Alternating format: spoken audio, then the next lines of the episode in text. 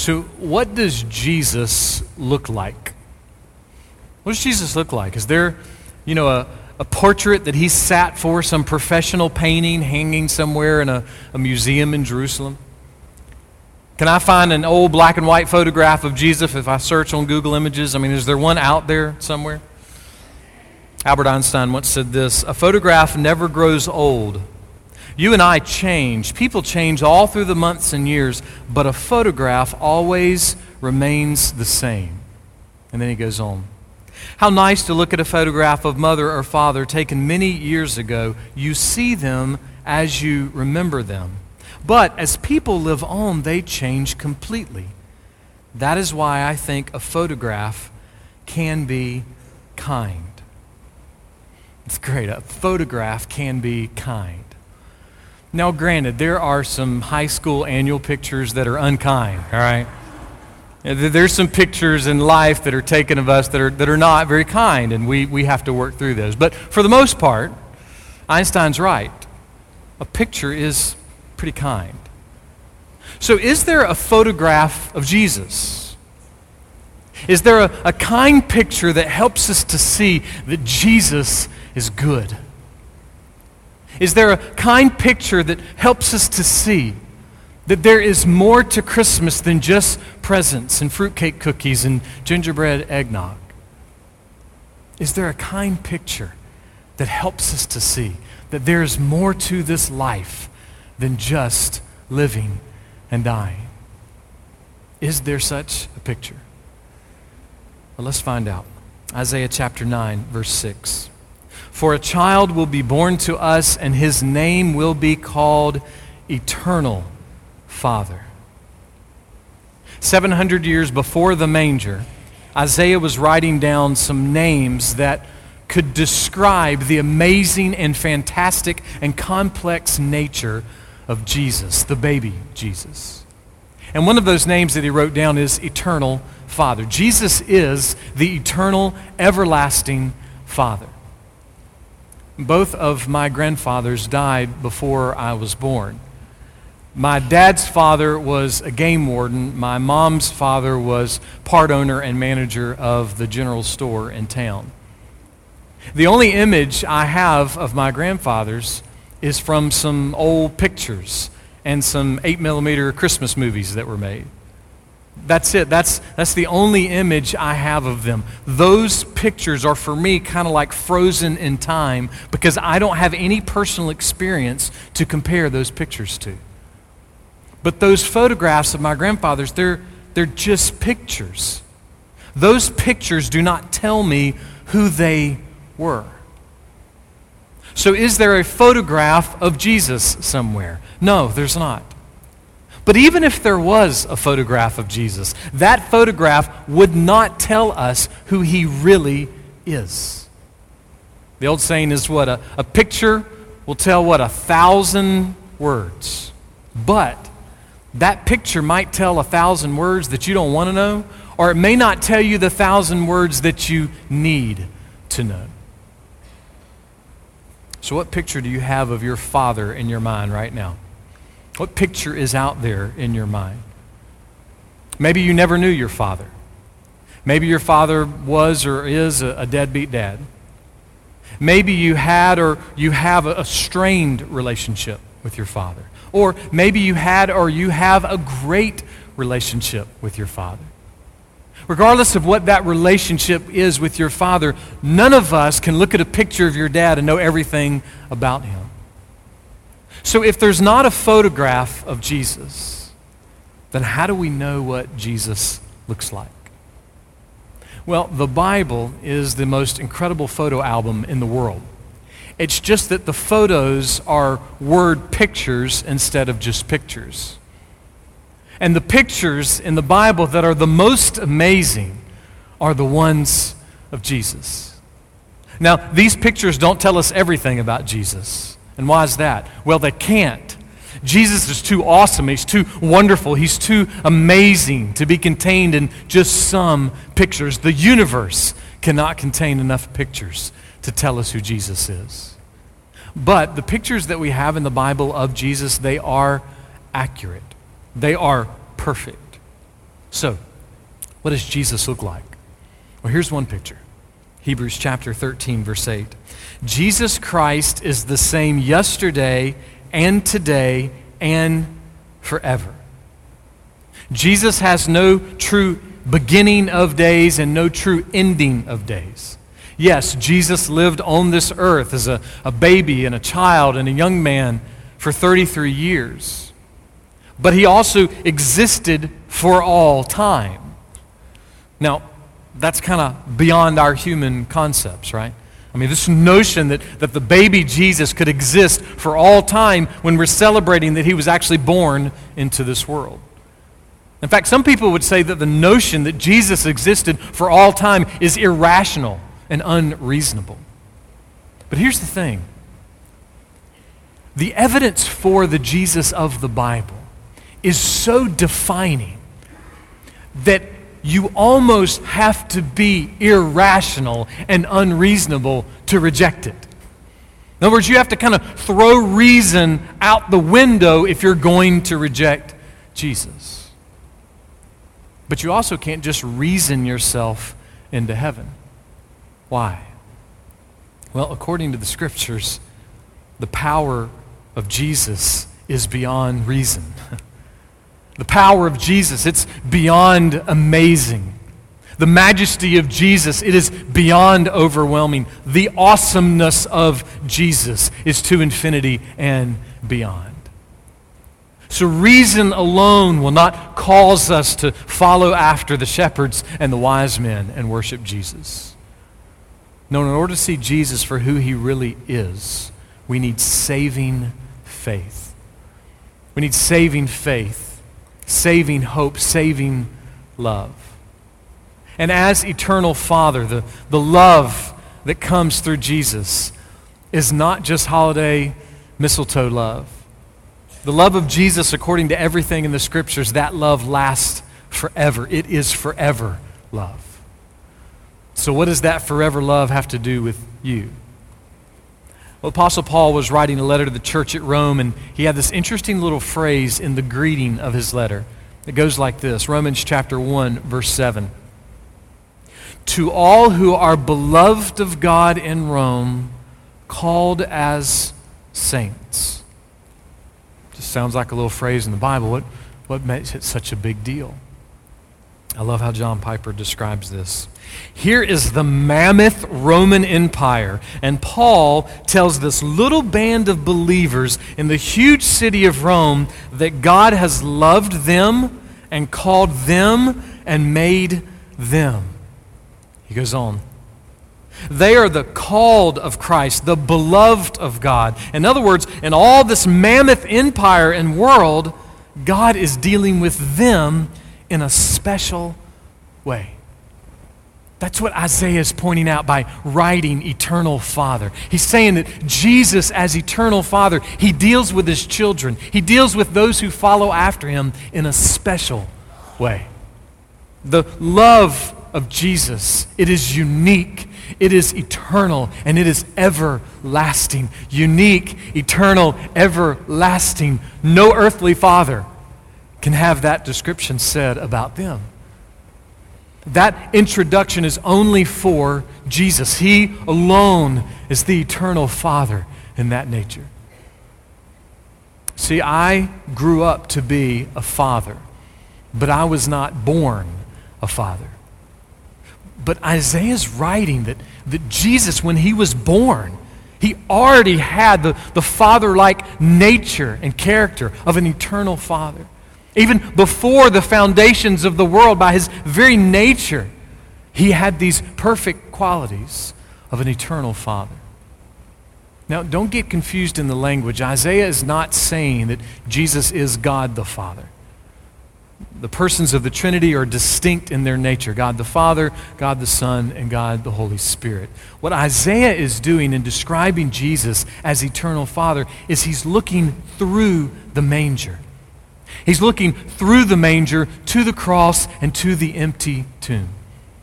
You see, Jesus, in absorbing the penalty of my sin and your sin on the cross, Jesus, in rising from the grave, Jesus gave birth, so to speak, to eternal life. So Jesus is the Father of eternal life. Jesus was talking to a woman one day at a well. This woman had had a really hard life. She had been in and out of a lot of failed relationships. And Jesus looked across the well at her that day, and this is what he tenderly said to her Everyone who drinks of this water will thirst again, but whoever drinks of the water that I will give him shall never thirst. That's a big statement, right? Never thirst. And then he goes on. But the water that I will give him will become in him a well of water, springing up to eternal life. Water inside, springing up for all eternity. So, how did the woman respond? This is what the woman said, John 4, verse 15.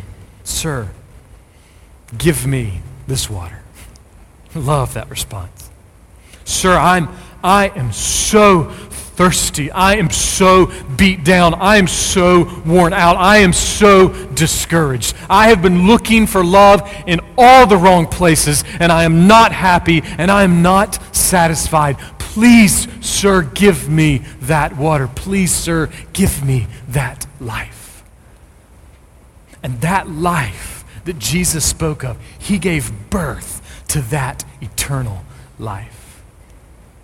Jesus and only Jesus is the author and perfecter and finisher and giver of eternal, everlasting life. Chuck Swindoll tells a story about a girl named Monica. She was an eight year old girl in Kenya, and one day Monica was out walking around and she fell into a pit. When she fell into the pit, she broke her leg and she couldn't move there was an older woman who just happened to be coming by right after she fell into the pit. Her name was Mama Najeri. And Mama Najeri was able to, to get Monica out of the pit, but in the process of getting her out of the pit, a, a black mamba snake came and, and bit Mama Najeri and then bit Monica. Mama Najeri was still able to get Monica to the hospital where she was admitted, and, and Mama Najeri was able to go home. But she never woke up from her sleep. The next day at the hospital, the missionary nurse was trying to explain to Monica what happened to Mama Najeri. And she told her, you see, the, the snake, when it bit Mama Najeri, all of the poison went out in the first bite. And so when the snake bit you, there wasn't enough poison to harm you. And then the missionary nurse, she turned to Monica and she told the story of Jesus taking away the poison of our sin and how Jesus had made a way for her to be saved and rescued and have eternal life. And Swindoll, Swindoll goes on to say that, that on that day, God quickened Monica's heart and she repented and surrendered to Christ. You see, this everlasting, eternal Father in Jesus, this everlasting life that He gives, it is perfect, it is complete, and it is satisfying. In fact, we find it nowhere else. Jesus is the only Father of eternal life. By his very nature, through the power of the cross, through his resurrection, Jesus had perfect father like qualities. That baby that the shepherds saw in the manger, that child that the wise men came from far away to see, that baby was and is and will forever be loving and comforting and caring and faithful and wise. He will forever be protecting and providing. And that matters for my life and your life today. It matters in real life that those father like qualities are what Jesus always has. And why does it matter? Well, it matters because there are some people who really struggle with receiving love from their earthly fathers. In fact, some people would say that they receive more condemnation than love and acceptance from their earthly fathers. This is what Paul wrote to the church at Rome, Romans 8, verse 1. Therefore, there is now no condemnation for those who are in Christ Jesus. No condemnation. None. No black hole of, of guilt or sin weighing over your soul. No cloud of guilt and shame. No condemnation hanging over your soul. See, Jesus doesn't say, I can't believe you did that. You did it wrong again. Jesus doesn't say, You're, you're not good at that and, and you're not going to amount to anything. You are worthless. Jesus does not talk like that. Jesus doesn't speak like that. And I know this may be hard for us to, to realize maybe in this moment because we're alive and, and it's just hard for us to get things. But if you've ever received any condemnation from your Father on earth, then please understand this that condemnation cannot last forever. It can't. Why? Because he may be your earthly father, but he cannot be your eternal father. According to everything that we read in the scriptures, if you've repented of your sin, if you have cast your soul upon Jesus as your ultimate hope of salvation, then please know that this is true. Jesus does not condemn you. And he never will because you are in him. There is no condemnation. None. None. In fact, Jesus loves you and he will welcome you one day into his kingdom where you will be happy and satisfied forever. That's, that's the opposite of condemnation. But does that mean that Jesus doesn't care about your sin? That, hey, you got your one way ticket to heaven, you're all good, now you can do whatever you want. No, that's not what it means. Hebrews chapter 12, verse 6. Those whom the Lord loves, he disciplines. In other words, Jesus loves you, and Jesus is for you, and Jesus will oppose you when you sin. Think of it in, in real life. Imagine that you know, one Christmas, you know, one of my boys, you know, gets mad because they didn't get the G.I. Joe with the Kung Fu grip that they wanted for Christmas, all right? And next thing you know, they're running across the room and they go in the kitchen and they open up the cabinet and they start taking the Christmas china out and hurling it across the room until it hits the wall and breaks into pieces. Now, am I going to say, hey, buddy, just uh, clean that stuff up when you're done, okay? You know, just, just make sure you clean up your mess. No, I'm not. Or imagine that, you know, my daughter, one of my daughters gets, you know, mad at mom and saying, Mom, I asked you for the blush lipstick and you got me the bashful lipstick. It's the wrong color. And they start having drama queen meltdown in the middle of Christmas morning. And they're really mean to their mom. Am I going to say, hey, honey, when you get through with your rant, just be sure you apologize and everything will be fine? No, I won't. No, what I'm going to do is I'm going to immediately oppose their sin. And why would I do that? Why I would do that? Because I love them and because I'm for them. I'm going to oppose their sin and hopefully I'm going to point their hearts to Jesus. Hopefully I won't just oppose their sin, but I'll point their hearts to Jesus. And why in the world would I point their hearts to Jesus? Well, because I want what's best for my kids and what's best for my kids is not me. And what's best for my kids is not their mom. And what's best for my kids is not their friends or a girlfriend or a boyfriend or a wife or a husband. What's best for my kids is not money or school or sports. It's not Christmas presents. It's not Christmas cakes or Christmas cookies. Those things are all great, but none of those people and none of those places and none of those things are what's completely and totally and eternally best for my kids. What's best for them is Jesus. Jesus is what's best for them. Jesus is what's best for me. Jesus is what's best for you. He's best. You see, as their father, I'm temporary, but Jesus, He's eternal. As their father, I have some measure of human strength, but the strength that Jesus has is supernatural and it has eternal, everlasting measures, it knows no end. I fail a lot as a father. Jesus never fails. See, He's best for all of us. He is the eternal, everlasting Father, and He's the best. There is no comparison. Again, John Piper says this the goal of a good father is to rear children who are not discouraged. What's the opposite of being discouraged? Piper goes on. The opposite of being discouraged is being hopeful.